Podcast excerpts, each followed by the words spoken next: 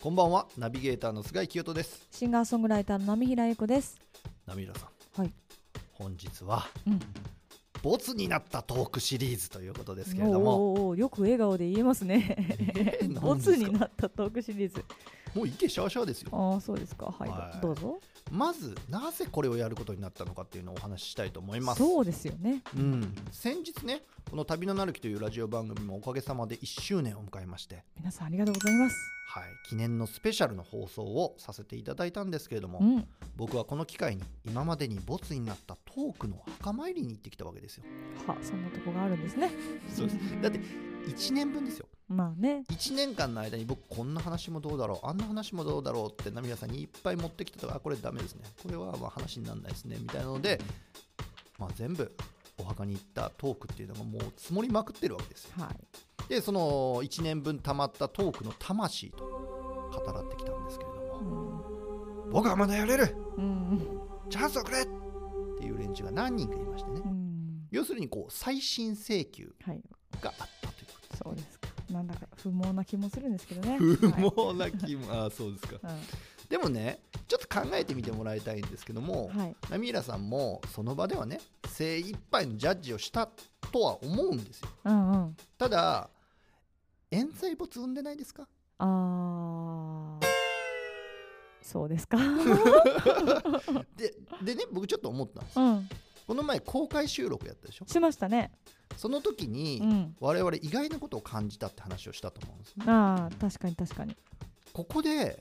お客さん笑うだろうなと思ってたら、意外とそんな中笑いぐらいで全然自分たちが想定してなかったところで大笑いがあったりとそうかですねだからそういうこともあるわけであって、うん波平さんはうん絶対に冤罪没犠牲者を生んでいないとうん言い切れますかまあちょっと言い切れる気持ちがあるからちょっとここな んかなんともやりにくいんですけどねはい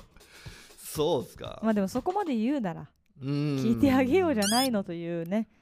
1年も経ったので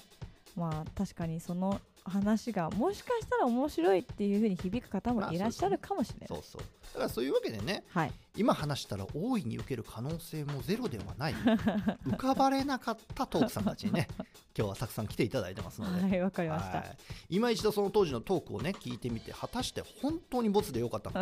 かいやあの時の我々我々っていうか波平さんの判断は間違ってたごめんなさいってうんいうことになるのか、うんうん一つ一つ検証していこうじゃないかといそうこでとすね。はい、わ、かりました。 じゃあ最初のトーク行ってみますか。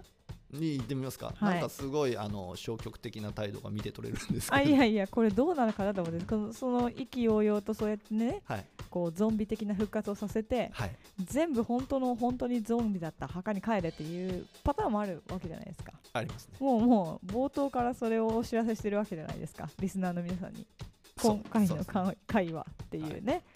これどうなのかなっていうちょっとでも疑問我です々よが2人で満場一致でボツにしたものでさえも、うんリスナーからしてみるとなんでボツにしたの面白いじゃんなんでそんなにリスナーさん優しいと思ってるんですか めっちゃ優しくないですか菅井さんの想定の聞いてくれてる人たちうんまあねはいはいまあじゃあそんな感じでな今 そうで日すね何人か来ていただいてるので何人かね早速ご紹介していきたいと思いますあわかりましたこの番組はねご存知の通り挨拶オープニングトークテーマトーク語りエンディングっていう構成になってるじゃないですか、はいそうですでねそのオープニングトークではねうん、旅とは直接の関係がない話をすることが多いわけでうすよ、ん、なんか日常のお話とかねそうそうそうそうそこでのねまあどうでもいい話というかねはい、そういうトークが軽んじられててねうんボツの烙印を恐れる傾向にあることに私気づいたわけですよ、うん、ああそうかもしれないうん、でまずねこちらの話はねつい最近ボツになったトークなんでね波平さんも記憶に新しいんじゃないかと思いますけれどもは早速エントリーナンバー1番のボツトークの方からご紹介していきたいと思いあます、はい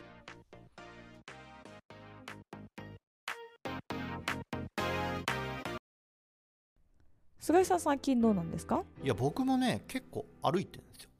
歩いてる最近ねあー本当に身の回りのこう知らなかったことを知りたいなみたいなのもあってうんいろいろ歩いてるんですけれども、はいこの前ね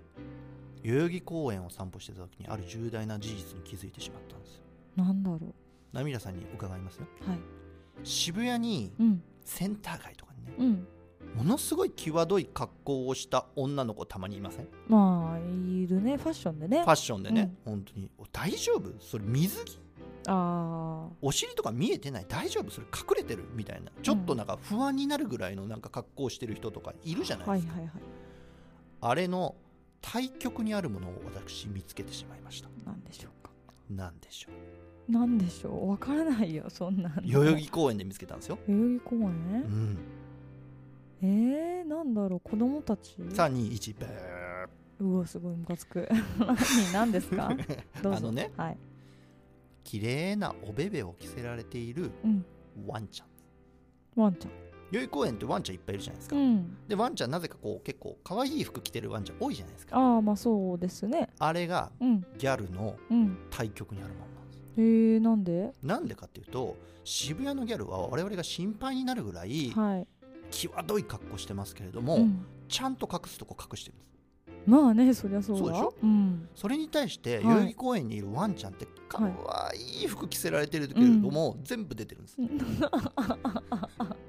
想像してみてくださいあのワンちゃんの服人間が着てたらと思うと相当やばい服いやいやいやいやいやいや人間着ないからああれ大体機能がよくわからないいでやすまもあんそそうですけどうでしょそうあまたし全言くわれてみた格らの確逆でしょかにそうですね渋谷の女の子たちは親が泣きそうな格好してるけどあ全部ちゃんと隠れてますからあそうですそれに対してワンちゃんたちは全部出てますいやいや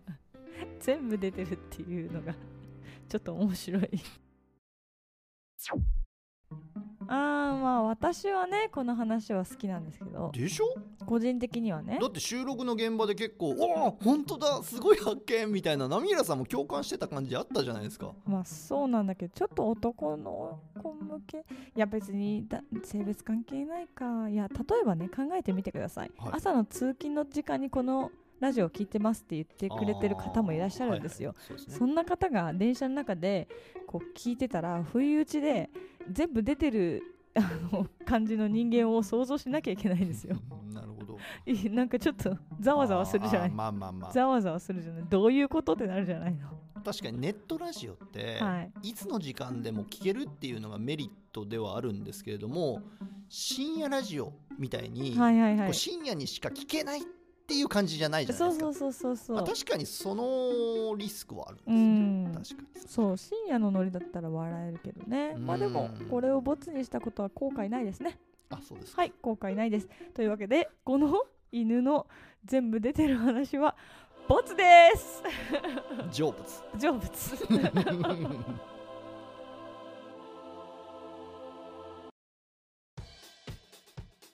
1エピソード目からちょっと食らってる感じ そうですねボツですに食らってる感じですけどはい大ちゃ丈夫んとですかボツなんですねやっぱり大丈夫ねいやいやでもまだまだ言いますからまだまだはいわ、ねかりましいや一回ボツになった話ですからたうんそれはもちろん全部が全部うん採用されるなんてそれは思ってませ んよねだけどやっぱ爪痕残してくれるやついますからね大丈夫ですから、はいじわかりゃましあたエントリーナンバー2番はのいボツトークくん紹介したいと思います、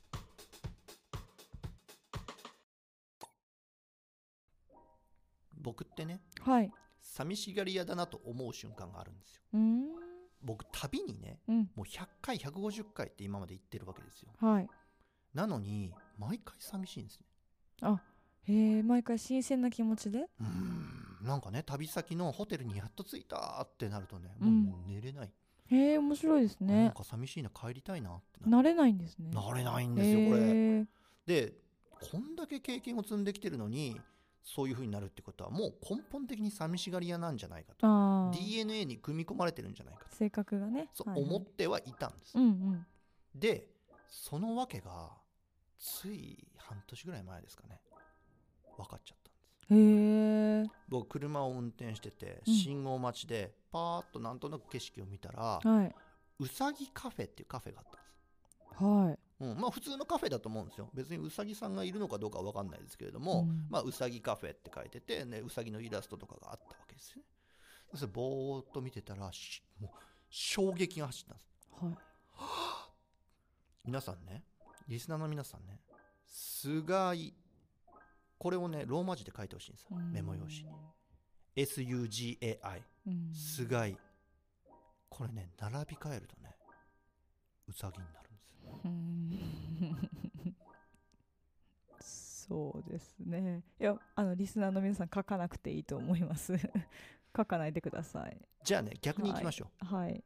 ううさぎって寂しいと死んじゃうとかってよく言うじゃないですかああ言いますよ寂しがりね屋だとかって言う昔じゃかないでらすかなんかよく言うね酒井紀子も言ってましたけどあそうなんですか、ねはい青いうさぎ言うてうんねうんうさぎって寂しいと死んじゃうんだよとはいね言ってましたたけれどもはねい、うさぎこれリスナーの皆さん皆さんね、うんなんかノートかなんかにね、書かなくていい 書かなくていいんだよ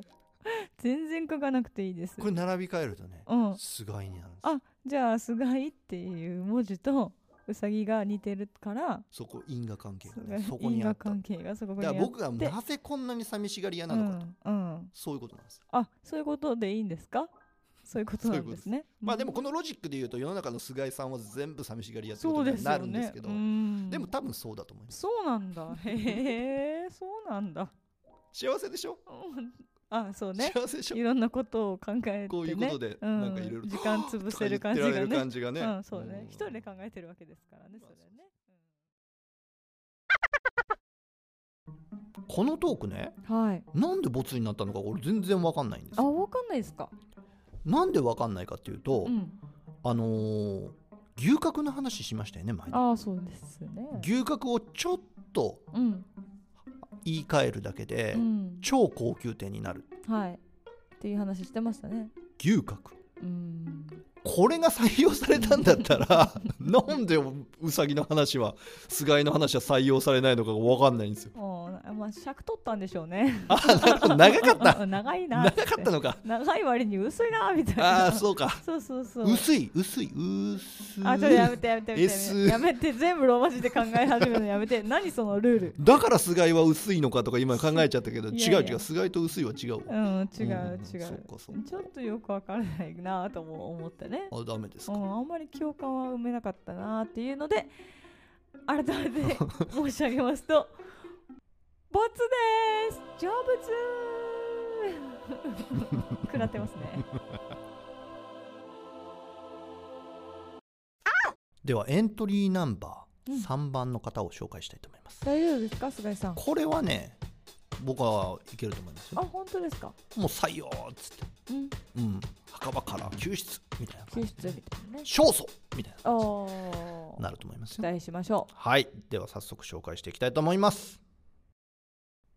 浪平さんもジムに通い始めたということでう、ね、うん、スポーツジムね、はい確かにぎっくり腰対策とかにはいいかもしれませんねそうですね少しずつ筋力をつけていくっていいと思います、僕もねそれで刺激されて最近ちょっと動き始めててほうほうほうでもまずはねもう歩くところぐらいから始めようとうん思いまして近所を歩いてるんですけれどうも、んはいこの前ね本当に天気が良かった日にあ、うん代々木公園歩こうと思って代々木公園をこう機嫌よく歩いてたんですうよ、んでもう木々を眺めながらとかああの雲はどこに行くんだろうとかいろいろ思いながらね、だいぶメルヘンですけどはい歩いてたらうん大丈夫突然上の方からなんかビシャーって肩口に落ちてきたんですうわ嫌だ嫌なやつで上見たらいるわけですよあいつがあーなるほどね勘弁してくれよと思ういい気分だったのにね最悪だってなって、うんで代々木公園でなんかどっか水道ないかなちょっと洗いたいなとか思いながら、はまあ、水道探して歩いてた時に、うんでもねパッひらめいちゃったんでいうんすよこれさうん宝くじ買った方がいいんじゃないかなあーポジティブにねそなるほう「どフォーカス・オン・ザ・グッド・スイングス」ですちよょっとやめてもらっていいで すかうんいい方を見ていこうと、うんありがたい起用と言えないんですよねありがとうございます、だはからいカラスからうんフンをかけられた、うんうん、バードアタックっていうのかなこれ違うな違うな、まあとにかくフンをかけられたっていうことを、 は悪いことだって捉えることはもう簡単なんですよ、まあね人間これは誰でもい、できるんはです、い、わかりましたよこれをいいことだ神の啓示なんじゃないかと捉えてはいはい僕はすぐに代々木の駅前にうん宝くじを買いに行ったんですああいいじゃないですかでも運は今日の運なんで、うん宝くじではなくてスクラッチくじの方がいいんじゃないかなということであスクあラッチくじをなんと2000円分お買いました買ったんですかはいおどどうだったんですかそれは結果ねけえ結果どうだったんですか ちょっと待ってそこは言わない派ねえそこ言わない派ですかうん。あでもまあ大体この反応でわかりますよ ねなんかね100万円ぐらい当たるスクラッチくじなんですよ、うん最大100万円当たるスクラッチくじなんですよはい。はいいやいやいやいやいや いや。いくら当たったんですか。 600ラーペンまあまあまあ。でも600円いいじゃないですか。あ2000円買っただけ円。そうですそうですそうです まあまあ。だからでもまあ結局のところ、うんまあカラスにうんちかけられて1400円を失ったっていう、まあねちょっとねそうやって言っちゃうとあれだけどフォ全ー然カス・オン・ザ・グッド・シングスですよ 全然グッドスイングスじゃないっていうね、はい、まあ波平さんの楽曲を思い出したっていう、まちょあ、っとそういうエピソードななんんですかけ違うど、ちょねっ、と違うなそうかなあのね「フォーカス・オン・ザ・グッド・シングス」がなんかこう変な風に使われることが多いですねいやでも僕すごく心をこう励まされてる楽曲ですよ ちょっとねなんかあると「フォーカス・オン・ザ・グッド・スイングス」のメロディーを思い出してそうそう明るい方見ていここのう間も罰金でなんか使ってましねえねたもう違うんだわそんな感じで書いたわけではないんですよねあそうですかはいえああわかりましたはいこの話どうですかだって面白いでしょなんで採用されなかったのかがちょっとわかんないんですけれどもまあ私的になんでしょうねあのなんだろう糞までは OK なんだけど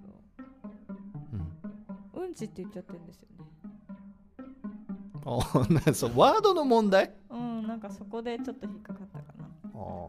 ワードセンスのワードセンスの問題か、うんまあそれピーとか入れると余計変ですもんね変ですねねピ ー我々のラジオピーとか入れないです入もんねれないですそんピなーねとか入確れかないにです朝聞いて気持ちいいでもああやっぱわかさるっきと同じ理由だそう時間帯を選ばないっていうのはちょっとねあーまあまあ、一応編集としてあのラインをボーダーラインねうん、置いてまあまますあよそう言われるとまあ確かに納は得しますよね、というわけで今回のエピソード3ですねはいボツです成仏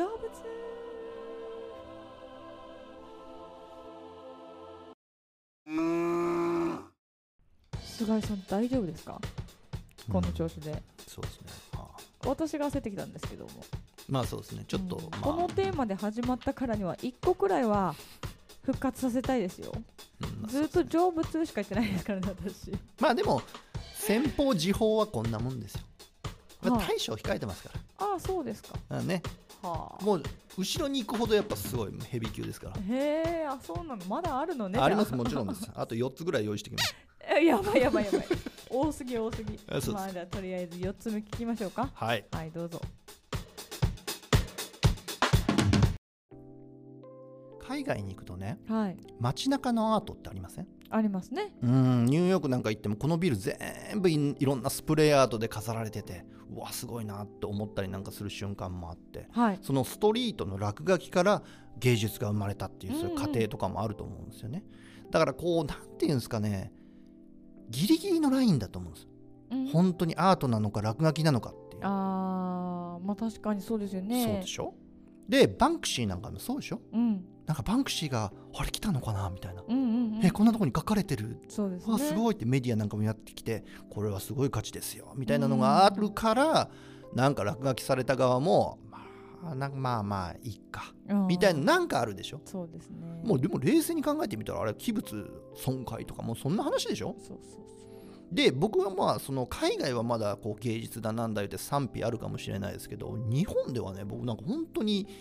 ピな気持ちしかなくてあ賛否のピそうあ 落書きをすなとあもう本気で思うんですよかへえ誰が幸せになってんだとまあねやめなさいと、うんでそれを消すためにお金もかかるしみたいなそうねねそう思うんですけれども、はいこの前ちょっと許せない落書きがあってうんで代々木をいつもこう車で走ってる時にねうんその落書きいつも見てたんです、はいでなんかこう同じようなのが2つ並んでるなとは思ってたんですよはいでこの前そこを歩いた時に、うんよーくよく見てみたら左の方そうサインみたいな同じようなサインが2つあるんですけれども左の方ひらがなで失敗って書いてるんで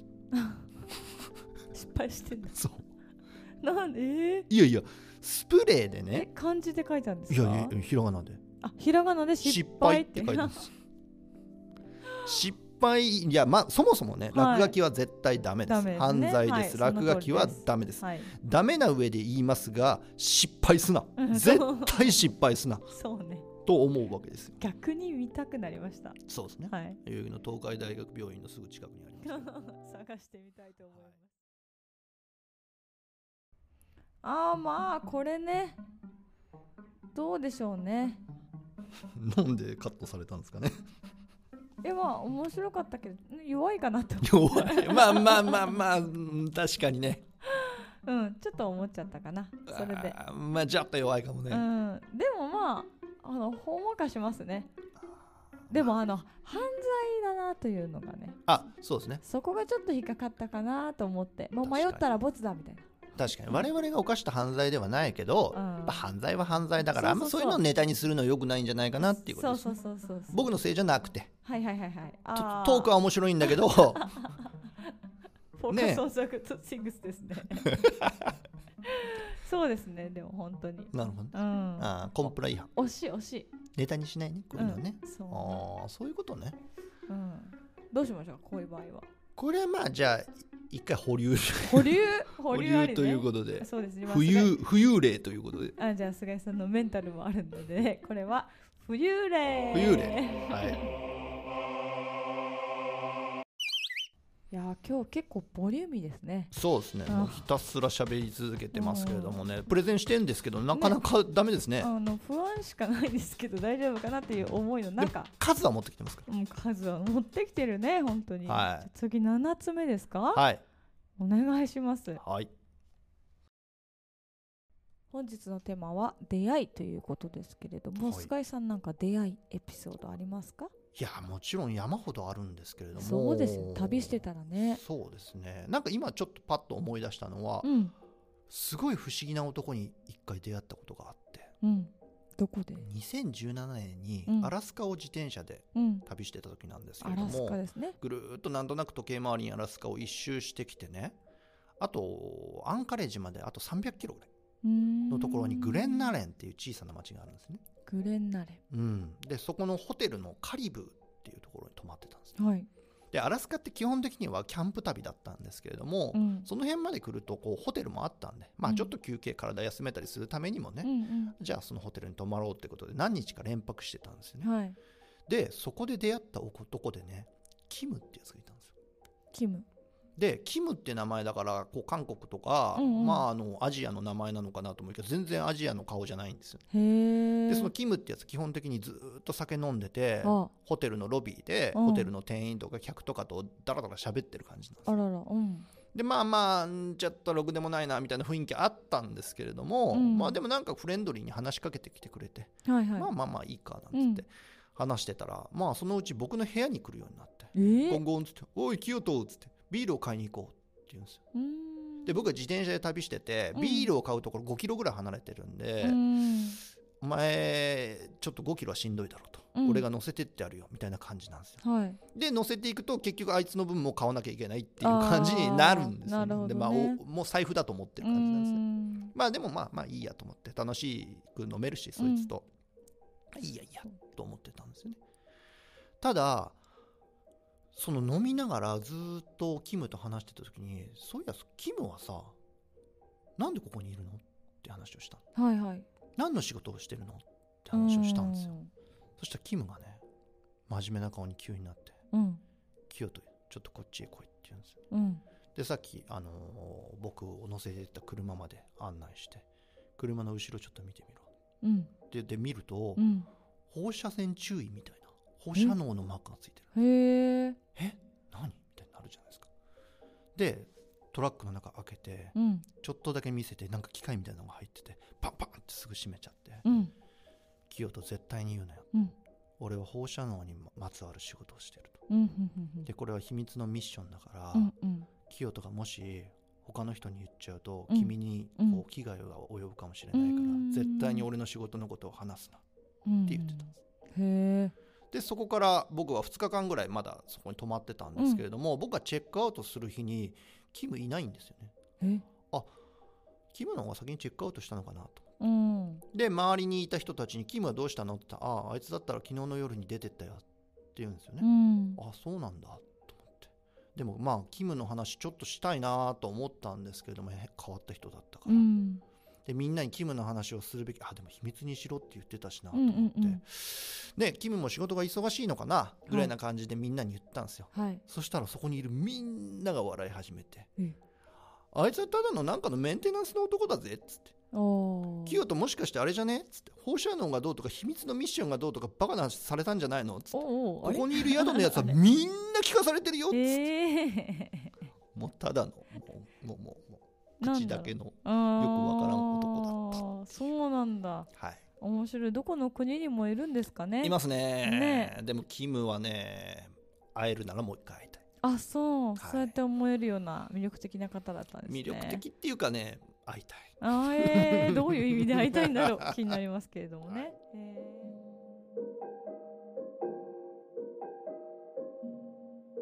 ーあこれね私覚えてますよ、あ本当ですか、あうん、これはねあの明確に理由があります本当ですかどういうことこの後にその出会いっていうテーマで第13回放送をやらせていただいたんですけれども、はいこのテーマトークの中でもう一つお話があったんですよね菅井さんの、はいそっちだろうってなってああなるほどなるほどそうまあお面白い話が2つあってまあどっちかというとで選ばせていただいた感じですねあでー韓国の地下鉄のおじいさんの話が採用されてたじゃないそでうすかそうそうそうそうあんな話なかなかないんであーそだからまあ綺麗に成仏していただきましょう まあそうです ねまあまあまあまあこれは僕も納得ですよ納得ですか、はいあよかったですもし気になった方は第13回放送の出会い、あーそうねそうねその話優先されるよねうんうん聞いてみてもらえたらまあ理由がわかると思いますよはいはい。はい、じゃあ次が9つ目ですか。そうですねなんですも かうちょっと疲れてきたかな。終電も近いしみたいな空気出てますうんね、ちょっと疲れてきたなって思ってるんですけど、まあそうじですゃかあ行ってみましょうか。はい日々の生活を充実させるためにも、うんマグロを釣る必要があると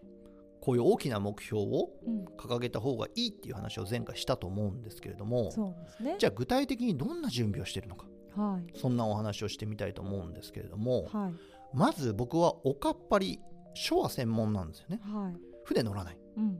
おかっぱりからマグロを釣るための竿なんてものはないんですうんうんうん。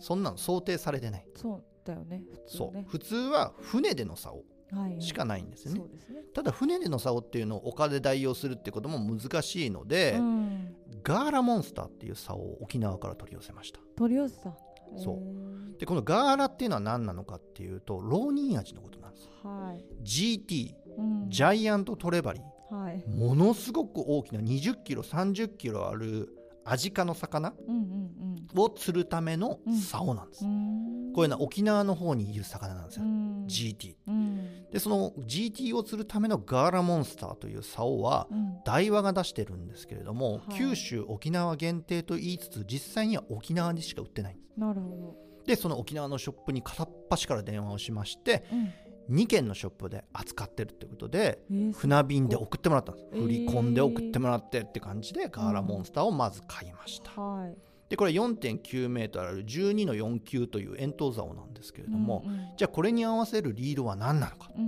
んあリールだ次そのう、ね。強い強靭なリールが必要になってくるわけですね、んでこれ僕セルテートの1万8000番っていうのを購入したんです、のなんで1万8000番なのかっていうのは後に説明するんですけれど 後もにはい。まずは、はい。このセルテートっていうのは、台湾のまあ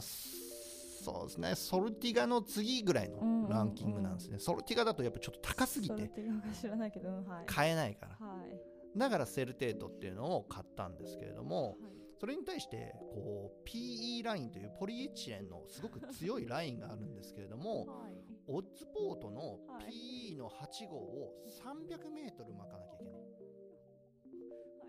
マグロがバーン走りますからね100メートルぐらいしかライン巻いてないと話にならないわけです。だから300メートルを巻かない。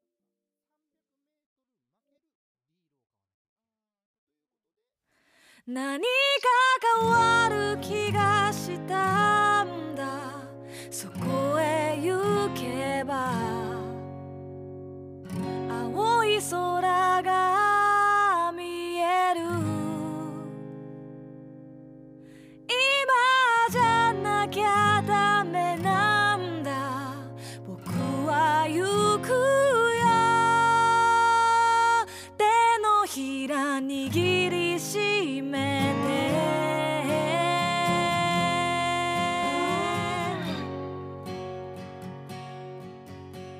本日は菅井さんの希望でボツになったトークシリーズをお届けしましたえエンディングトークも菅井さんと一緒に撮ったんですけれどもまあ一人で喋ろうかな個人的な見解を述べようかなと思いましてそのエンディングトークもボツです でえまあ個人的な率直な感想ですけれどもまあボツはボツなんじゃないかなっていうふうに改めて思いましたねえーその時の直感とか、うん、ダメだなと思う気持ちは大切にこれからも編集を続けていきたいなと思っておりますでもこうやって取り上げたことで供養になったのではないでしょうかよかったと思っておりますそしてお気づきの方はもしかしたらいらっしゃるかもしれないんですけれども進行上の数字が